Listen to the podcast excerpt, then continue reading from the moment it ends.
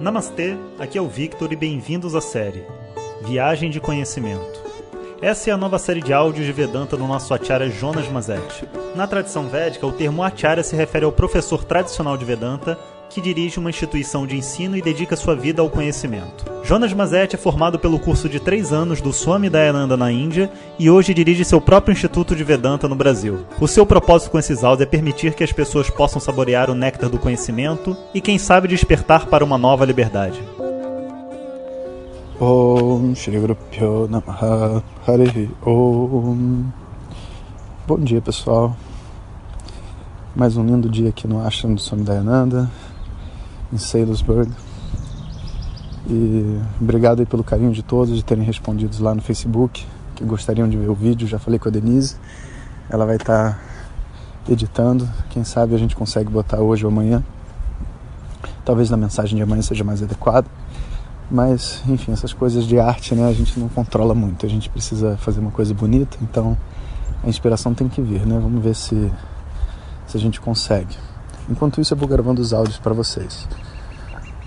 Eu estava até querendo de compartilhar com vocês é, uma coisa muito bacana que aconteceu esses dias que nós aqui no instituto, né, temos esse prazer de fazer esses trabalhos artísticos com filmes, com é, até um filme com os alunos a gente já fez, né?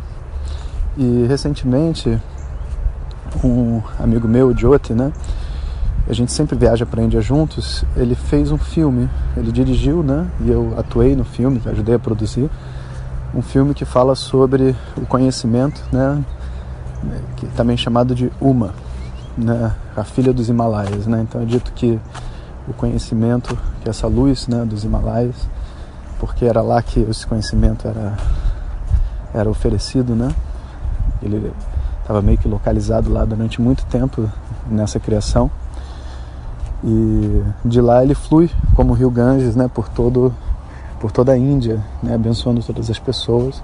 Então, nesse conceito, né, ele montou esse filme chamado Uma, onde tem um, um, uma concepção completamente diferente, né? É uma concepção é, não é um filme linear desse de Hollywood que a gente está acostumado.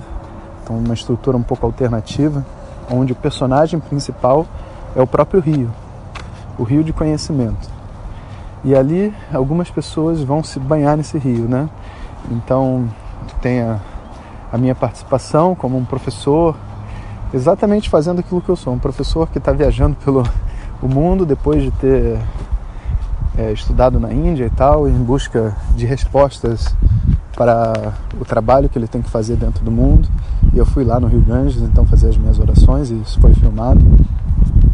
É, a Isabela Ptak, que é uma, uma amiga do Jyoti, né, ela também foi convidada e ela faz então uma menina também buscando respostas. Todo mundo indo no Rio buscar respostas e outras participações especiais secundárias também é, foi, foi acontecendo durante a viagem né, nesse filme. Então o filme vai mostrando o rio desde a nascente até o deságue dele lá em Calcutá, onde inclusive era o Navaratri, uma cena muito bonita.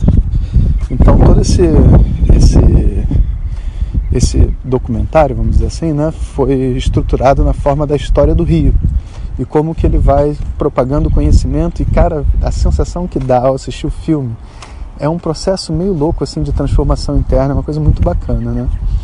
E eu enviei esse filme para o presidente da Índia. A gente conseguiu né, o contato e ele respondeu, né, dizendo que tinha recebido, não falou que gostou, mas eu acho que pelo menos que recebeu, que já foi uma grande coisa para gente e ficamos muito felizes. E agora o filme, se Deus quiser, vai entrar nos alguns circuitos alternativos de cinema. Inclusive, eu acredito que pelo menos Rio de Janeiro, São Paulo, Porto Alegre, a gente está estudando né, para ver se consegue colocar. Tudo indica que vai sair. Então, em julho, mais ou menos, a gente vai ter um filme no cinema para ver. Então, a gente tem que já preparar a nossa mente, porque essas coisas assim espirituais e que não são tão sofisticadas assim do ponto de vista da, das produções, etc. A gente tem que valorizar porque se realmente a gente consegue né, emplacar um filme desses legal para todo mundo, a gente de repente consegue um canal para emplacar outras coisas, né? Então eu peço a ajuda de todos vocês quando chegar o momento para a gente lotar as salas de cinema, assistir, se divertir, levar a família, os amigos e tudo mais. E depois, obviamente, botar os comentários o que vocês acharam do filme.